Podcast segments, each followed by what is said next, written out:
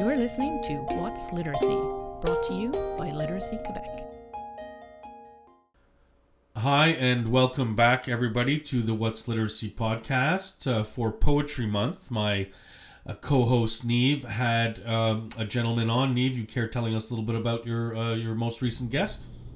Sure. I was talking to Greg Birkett, who's an author, educator, playwright, and educational consultant, mostly about slam poetry. So um, I'm going to leave it to him to introduce himself and we can just hop straight in. Sounds great.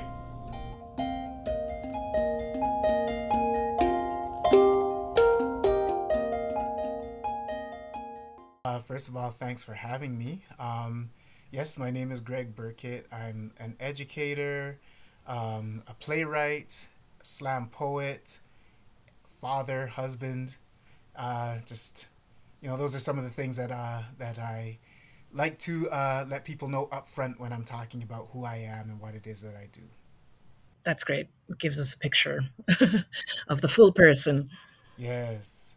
Literacy Quebec came across you and your work at the Reading for the Love of It conference in Toronto. And my colleague Laura was at your workshop and just loved it. And she really wanted uh, to get you on here to the podcast. So I'm so glad you're joining us. That's awesome. Thank you so much. And is that a big part of your work and with uh, how you advocate or you spread the word about slam poetry is through educational events like that? Certainly. Um, so I'm an educational consultant now. Uh, my sister and I, we have um, a company called Birkett Educational Consulting Incorporated, um, and we do different uh, workshops and uh, we do PD for staff as well as presentations for students. I was a classroom teacher for quite some time, and then I transitioned into guidance counseling, and now I'm doing educational consulting. So it gives me an opportunity to share with teachers some of the things that worked with me in the classroom. And uh, because I love poetry, uh, in, in particular slam poetry, I like to show that uh, slam poetry is actually a legitimate um, genre within poetry, right? So we often think of some of the other genres that are more established, like sonnets and cinquains and stuff like that. But um, I like to um, have educators understand that bringing slam poetry into the classroom is just as effective as any other uh, style of poetry that you can introduce to your students. Lovely. And this is a really great follow on from our last episode when I interviewed the educators who bring hip hop into the classroom. Right, right. The slam poetry, in some ways, spoken word, uh, it's like a, a cousin of hip hop, right? So um, when you're bringing those I guess, quote unquote, non traditional forms into the classroom, sometimes you feel like you have to show how they are legitimate and how they can um, convey the same kinds of um, meaning and and use the same kind of literary devices as some of the other poetry that uh, that's more traditional and that has been around for a longer period of time. So uh, it's important for me, and I'm sure it is for them as well, uh, to really express that slam poetry and spoken word and and and hip hop are different ways that you can actually engage students and have them feel as though uh, you know you're doing something current and something uh, that they can relate to versus sometimes bringing in some of the older forms that they find uh, challenging with regards to you know where's the entry point for me mm-hmm. this is something that you know is from the past and this isn't the way i speak this isn't about my reality i think that slam poetry and hip-hop are a great way to uh, to be able to do that Absolutely. And I can see how some educators might feel like they have to justify it, like you're saying, that it's legitimate. It's absolutely relevant and welcome in the classroom. For sure. Because, you know, you're going to get pushback from parents as well as students, mm-hmm. um, you know, asking, why are we looking at this when, you know, other other teachers are looking at that? Or, the, you know, in the past, these are the only types of poems that I've, I've studied, and this is the type of literature that we think is legitimate, right? So you do have to actually almost defend it sometimes when you're bringing it to them and let them know, you know, this is legitimate and, um, you know, we're not shortchanging you and having you mm-hmm. study something that isn't going, that's going to disadvantage you rather. So, yeah, sometimes we do feel the, the need to defend it. Yeah, I can I can imagine, but I can also see how it's actually an addition. You know, everything's relevant, and like you say, it's bringing something that's current and relevant to yourself and your students. Maybe not all of them, but something that that is current and maybe more familiar to some of them or more relatable. Exactly, hundred percent. Fantastic. Yeah. And can you tell us how you got involved in slam poetry? Does it go way back or? Yeah, it does. Um, you know, I started out writing um, writing raps, writing hip hop, um, or participating in hip hop. So I remember, um, you know, one day I was walking home from school with my friend. I was probably in like grade ten or maybe eleven, not sure, and I was freestyling, and he liked what he was hearing, and he let me know, and that was the first time someone had actually um, you know, sort of encouraged me to to do what I was doing or what I thought was just something that you know was just a hobby and that I would you know not necessarily put out there. Um, but he liked what I was doing, so I went home that evening and I started writing some more rhymes and putting them down. And um, after that, I started uh, you know freestyling or or uh, just getting involved in I guess what you call ciphers, right? So individuals all um, in a circle usually, right, or just a group of us um, coming together. Someone um, making the, the, the beat with their mouth, right? Beatboxing, um, and just sort of taking turns coming in and and uh, and you know dropping your rhymes. Um, so I started to do that a little bit more. Then I ended up forming a group, and uh, the three of us actually uh, recorded a demo CD. Back then it was uh, CDs, right? Um, so you know we had this demo CD, and we are beginning to shop it. I was also DJing and stuff like that in in, uh, in clubs and um, and at different dances. And I didn't necessarily like the direction um, where things were going. Found myself in some dangerous venues and some da- dangerous situations. And I didn't necessarily like the direction of, um, uh, I don't know if I want to say the direction of hip hop, but what I felt like I needed to do in order to be heard and to rap about some things that I was uncomfortable rapping about. So um, I I started thinking about slam poetry. wasn't too familiar uh, with it, but I had heard a, a little bit about it. So I, I had heard this group called uh, Black Star with Mos Def and Talib Kweli, and this song in particular, Respiration. It really felt as though it was this marriage between hip hop and and poetry, and uh, not that I mean because rap music really is poetry, right? Mm-hmm. Um, but it just felt like this was even more poetic.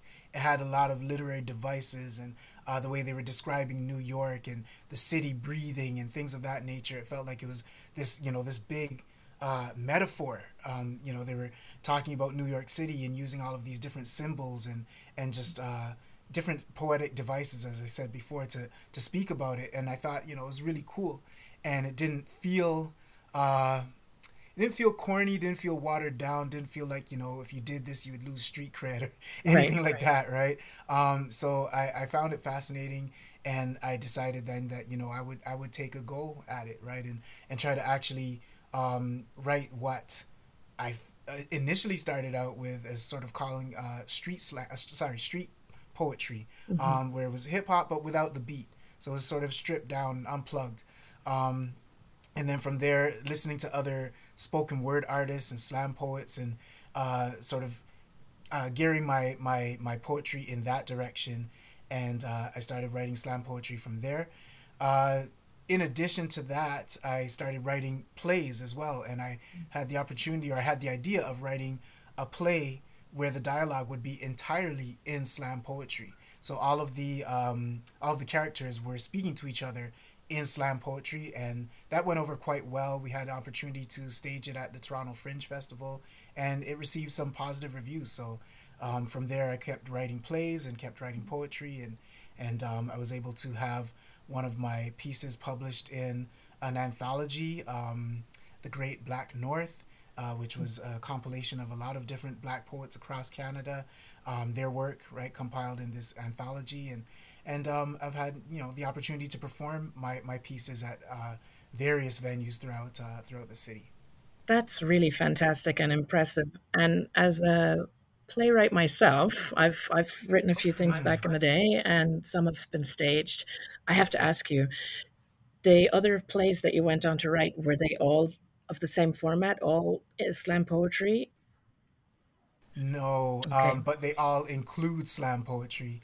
So um, you know, another play that I wrote after uh, after that one, that one was called "Do You Remember Me," and it was basically basically looking at the black family throughout history and some of the different things that have impacted uh, the black family. So the black family in Africa and um, enslavement and how enslavement um, impacted the black family, and then even how anti-black racism now, um, you know, impacts the black family. So that play was, you know, that that was the feature, and and uh, we had um, couples through time speaking to each other, and they were speaking to each other in slam poetry. Since then, I've written different plays um, for a lot of different events. Uh, one of my plays was called Pieces of a Black Woman's Soul, and it was looking at the really um, unique experience of black women in Western society.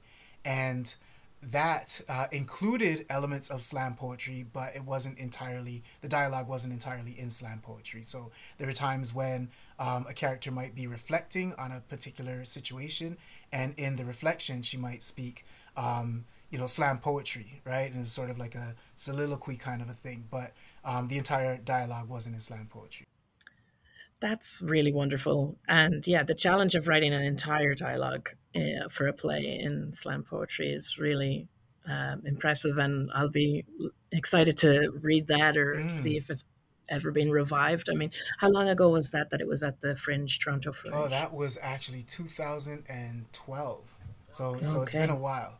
Um, but after that, we did perform it at a ton of venues throughout the GTA, um, everywhere from churches to libraries to community centers. Um, so it did sort of, and schools as well, actually. So mm-hmm. it did do a little bit of a, um, a Greater Toronto area tour. Um, but really, the, the highlight was uh, at the Fringe Festival. Yeah, I can imagine that would be fantastic to perform at that and to have something you've written. Yeah. Did you perform in your own plays ever? No, I never uh, have made a cameo. I've thought about it, uh, but uh, you know, I, I get so nervous when I see my stuff up there uh, you know, I, I, I stand beside the director for the entire time, and um, you know, there are times when uh, you know, I just feel like if I were to get out on stage, I'd probably be all tongue tied and wouldn't be the best example for my actors, and they'd be like the the writer's spoiling the play, right? So, yeah, get him out of here. Yeah, exactly. Yeah, get someone else, right? So, I, um, you know, I think I could, and I, I, I believe that I could, but the the pressure and just sort of um, hoping that everything goes well and and you know the stress and anxiety that's sometimes connected to that because it's such a vulnerable thing when you put your stuff out there.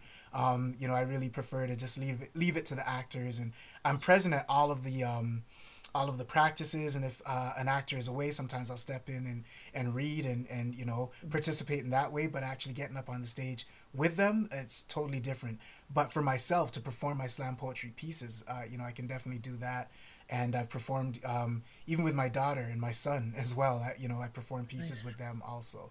But uh, as part of the play, no, I, I, I think I'll take a, a, you know, I'm, I'm better off backstage.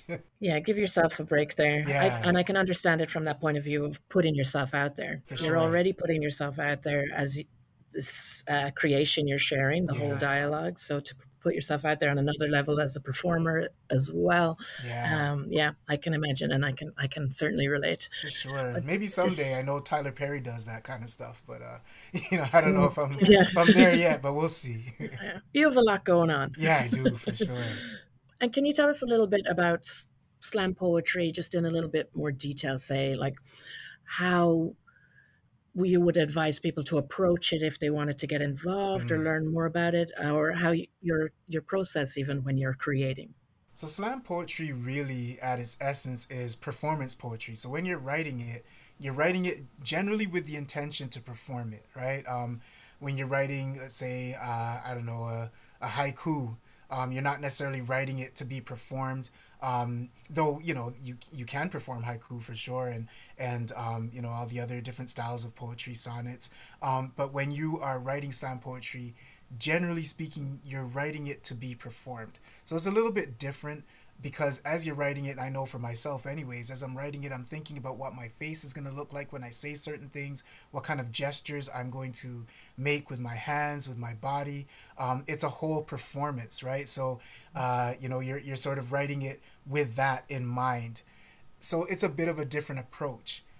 When I approach slam poetry and spoken word, spoken word and slam poetry, th- there aren't too many conventions, right? So with a cinquain, it's got to be five lines long, or you know, with a haiku, mm-hmm. and um, you know, all those. There, there are different conventions and rules and recipes that go into writing uh, those kinds of pieces of poetry. But with spoken word, it's a little more loose and free verse, uh, free flowing. So it can rhyme if you want it to. Uh, it doesn't have to rhyme if you don't want it to. I come out of the hip hop tradition, so I like it to rhyme. I like to use a lot of in rhymes to make uh, my work sound a little more complex. Um, I like to use multi syllable rhymes as well, so that uh, it's just not really uh, this sort of um, A A B B very mm-hmm. uh, basic, you know, sort of cat in the hat type of um, poetry. I like to, uh, you know, my sister used to call it verbal gymnastics, right? So I like to uh, complexify it and just really um, show out and and do some things that are um, that for the audience can be really engaging. So my mm-hmm. process really, you know, I like to to think about multi-syllable rhymes, in rhymes. I like to definitely uh, be very descriptive and, and use imagery to really uh, engage audiences. And then above all, I think the themes uh, that I like to tackle in my poetry really sort of motivate me um, to, to get something done and to make sure that I'm trying to represent other voices, right? So um, I wrote a piece shortly after the murder of George Floyd. Actually, I started it before um, George, the, the murder of George Floyd, but after that happened, I was inspired to to finish it, and it was called Suspect Black Male, and it was really mm-hmm. connected to just sort of the way I move through the world and how I feel. Um, you know, being followed when I go into a store. Uh, I was pulled over once by the police and given a ticket for having snow on my license plate during a snowstorm. And, uh, wow. you know, kind of questioned the officer about it, went home. Um, one of my sisters told me to, to call one of our friends who happens to be an officer and, and just, you know, sort of run run it by him, tell him what happened and, and get his feedback. I explained to him what happened and he asked me what kind of car I was driving, what neighborhood I was in. And he said, you know, that's easy the officer actually thought that you were a drug dealer. That's the type of ticket that we give to drug dealers to let them know that we're onto them, make it a little more difficult for them to move around the city. So wow. moving through life feeling like a suspect and looking at, um, you know, sort of where my I, uh, my gender and my race um, combine that intersectionality, and then I'm seen as, uh, you know, as a suspect. I wanted to write a piece that articulated that, and then especially seeing what happened to George Floyd, um, you know, it just made made it that uh, gave me that much more of a sense of urgency to get the piece done. Um, a lot of my friends at the time, uh, it was the height of COVID, so I, I wanted to make a video to go along with it and put it on um, social media, but we couldn't get together. So I asked them, I said, you know, I just want you to record your face um, for five seconds, what your face looks like when you think about what happened to George Floyd.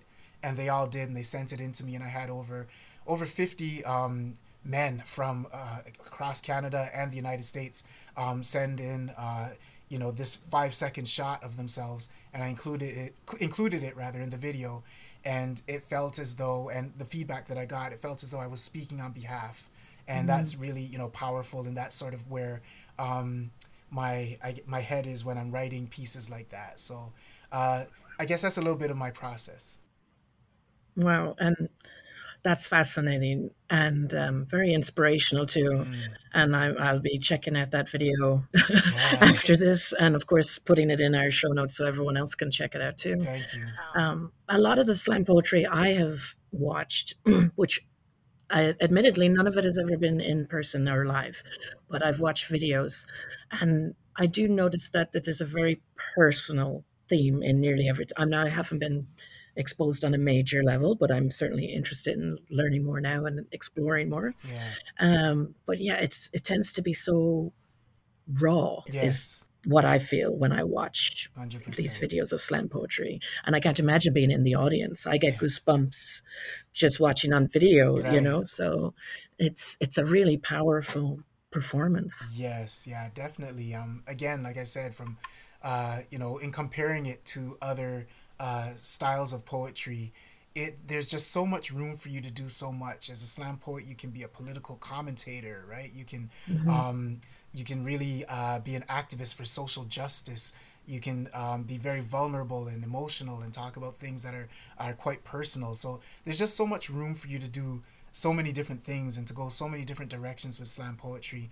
And I find that it can be very effective in the classroom because it gives kids the mm-hmm. opportunity mm-hmm. then to talk about those kinds of things as well. And I remember um, a Muslim student in my class talking about uh, wearing the hijab and what it meant to her.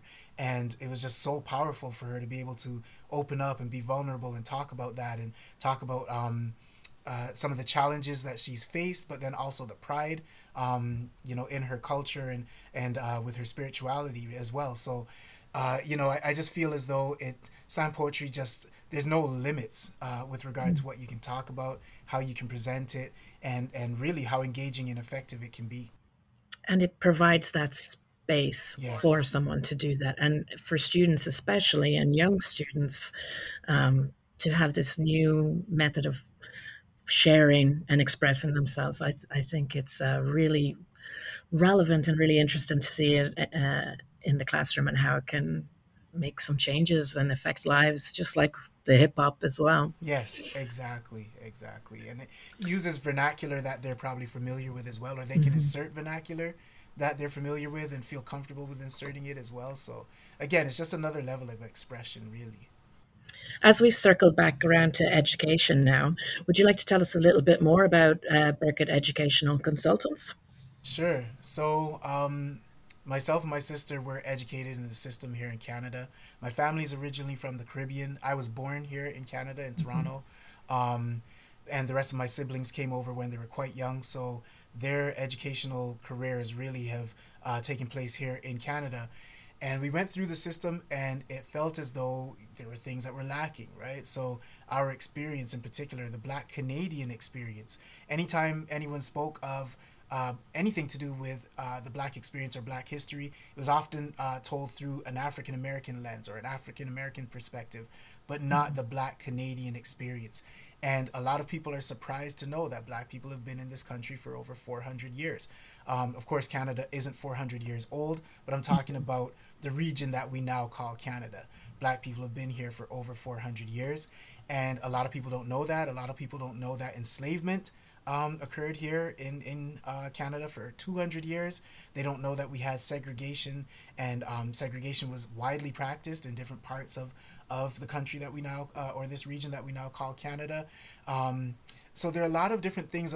All of the things that we find engaging and uh, you know that draw us into the African American experience. It happened here in Canada. Um, maybe not with the same numbers because we don't have as many people. Um, here in Canada, but the same types of things happened. And we felt as though, uh, you know, when we were going through uh, the school system here, if we wanted to know anything about the Black Canadian experience or even the Black experience, we had to find it out on our own time. Um, you know, finding our own resources to know about it. And sometimes, if you tried to actually weave it into assignments and things of that nature, um, it wasn't always accepted uh, the way that you wanted it to be. So, going through post secondary and and uh, being given some more options and opportunities to take courses that uh, would expose you to these kinds of things we felt as though you know as well when we all ended up becoming educators. So that I've, I've got five, four other siblings so five of us in total and four out of the five are educators right? So Wow. um, yeah three teachers and one professor. Um, so you know once we started our careers as educators I think, you know, without even talking to each other, sort of subconsciously, we all felt as though we wanted to start weaving some of this Black Canadian experience into our teaching pedagogy, and um, or into our teaching practices and our and our everyday pedagogy. So we started doing just that, and um, we had the opportunity, three of us, anyways, to work together and collaborate and uh, be part of the writing team for a Black History textbook, and uh, that was a really cool experience. But after that, we um, we were still sort of trying to find ways that we could do this. We had an opportunity to speak to or pitch an idea for another book to Nelson uh, Education, and that was during COVID. And they said, you know, we're not too sure about print right now, but um, we do have a professional learning series that um, maybe you wouldn't be uh, wouldn't mind uh, participating in. And we said, yeah. And then they gave us the freedom to actually uh, come up with something on our own and, and pitch it to them, propose it to them, and they liked it, and um, we we uh, named it rather "See Us, Learn Us: Teaching the Black Canadian Experience." Um, and with the whole "See Us, Learn Us," it's you know we're we're visible. You see us in the classroom, but do you understand us? Do you know about um, you know all of the prior knowledge that we bring into the classroom? And a lot of black students, um, you know, this one this one uh, incident really stands out to me we were having a professional development. Actually, sorry, it was it was more of a a, a workshop with educators and black students, and um, we were all in a circle talking, family of schools, so certain um, certain educators, a few educators rather, and some students that we brought from our schools. We're all sitting in a circle, and the uh, the goal was basically to have black students voice, uh, you know, some of, some of the gaps that they saw in the system, and uh, let us know, you know, how we can address those gaps. And this one student said, in my grade ten Canadian history class, I'd like to learn more Black history, and this teacher, um, he's a white teacher, he jumped out of off of his chair, and said. Um, we'd love to tell you more, but black people haven't come to this country until the 1960s, so there isn't much for us to tell you. Wow. And yeah, right. So, you know, I did a hard blink and, uh, you know, uh, collected myself and, and, and spoke to him. And really, I knew that uh, as challenging as it was to hear him say that, I think that it was just coming from a place of ignorance. He just didn't know mm-hmm. any better because there are gaps in his education, right? I went through the system myself and I know that we didn't talk about it. So if there are gaps in educators' education, then clearly there's going to be gaps in the education that we're giving the students. So those kinds of things inspired us um, to really try to see if we could uh, impact teaching practices. And um, Nelson gave us the platform to be able to talk to teachers across the country.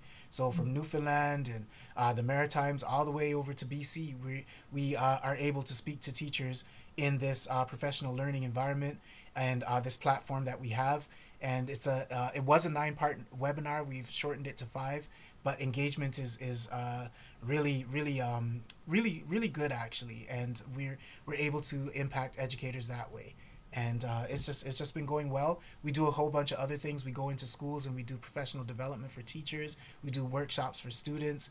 Um, we write um, for Nelson's digital platform, Edwin, and we just do a bunch of different things. And uh, we're excited to do what we do. We like it. And we feel like we're we're really making a difference. That's really great and so good to hear. And you know, myself personally, I come from a privileged position because I I studied history for my degree, you know, in university. Mm-hmm. So I would know, I would have a general good understanding. But you can see where this ignorance comes from when people just don't know. And when you talk about slavery or um, emancipation, you automatically think of the African American experience and what you've heard about that and the movies and yes. just the representation. So you can you you and you've expressed an understanding mm-hmm. for these teachers or educators or people in general who just don't know. Exactly right. Yeah. And, I mean, you know, things are getting better, but sometimes what we do is we take one individual and we push that person forward and the entire experience is wrapped up in this person. So, for instance, right now, um, Viola Desmond's um, experience is very popular, right? And, you know, we sort of put her forward and we talk about what happened to her in that theater in Nova Scotia.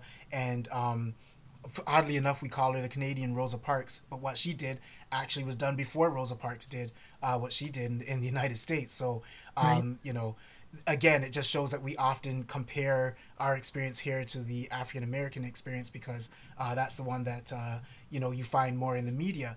Nonetheless, um, what happened with Viola Desmond was not a one-off. Uh, it ha- it actually happened twice in that same theater before it happened to Viola Desmond.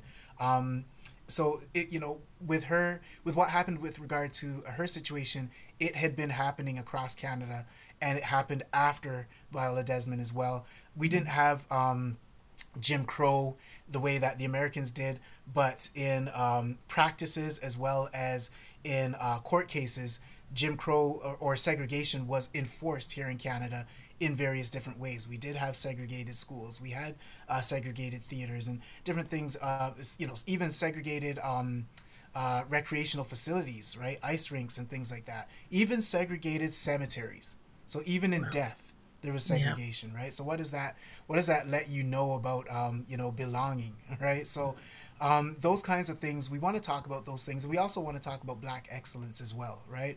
Um, mm-hmm. Black black contributions to to uh, to Canada and and the fact that um, there's a politician named Mifflin Gibb. Um, who lived in uh, British Columbia, who was very instrumental in having BC become a part of the Confederation, to be uh, becoming a part of Canada. A lot of people don't know these things, right? So we want to talk about these things, get these things out there, so that um, Black students see themselves reflected in the curriculum, but also all Canadian students uh, realize and understand the longevity and um, and the contributions that Black people have with regards to um, to Canada and the Canadian narrative. When we talk about uh, Canadian history, Black Canadian history needs to uh, to be a part of that as well. Absolutely, I would love to talk to you so much longer about this, but unfortunately, we're going to have to uh, start wrapping up here. Sure. And as we wanted to talk to you uh, this month in particular, as it's Poetry Month, Yes. um, I thought I'd ask. We'd circle back now to poetry and see did you have any anyone you wanted to share, or a favorite poet, or something you want to recommend people go check out, uh, Mm. as even if it's their first time uh, engaging with poetry, just to dip a toe in. Would you have any recommendations or favorites? Oh man. Um, that's Put you on the spot.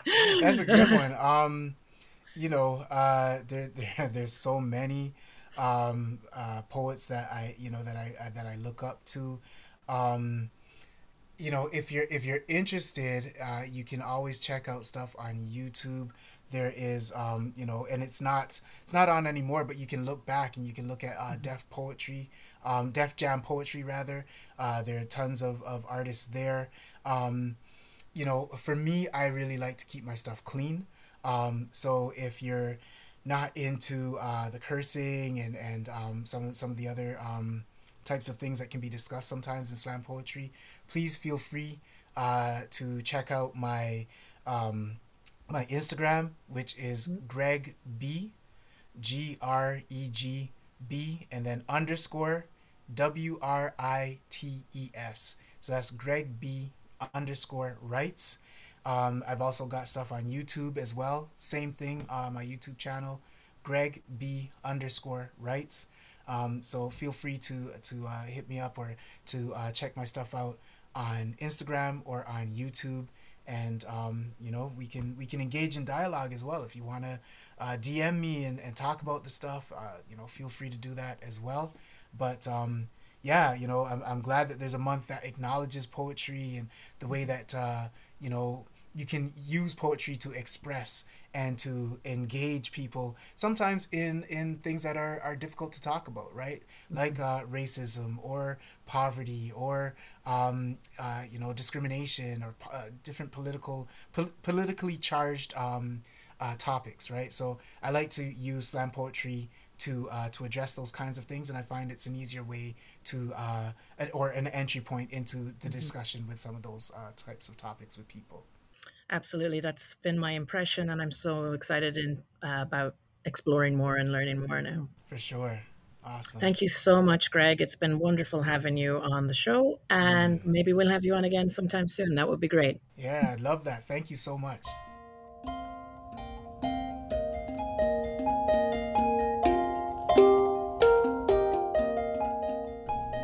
Thank you, Niamh and Greg, for a great episode. Uh, Niamh, uh, how'd you find Greg? Sounds like it's a great follow up interview to the uh, educators who you spoke to during the uh, Toronto conference.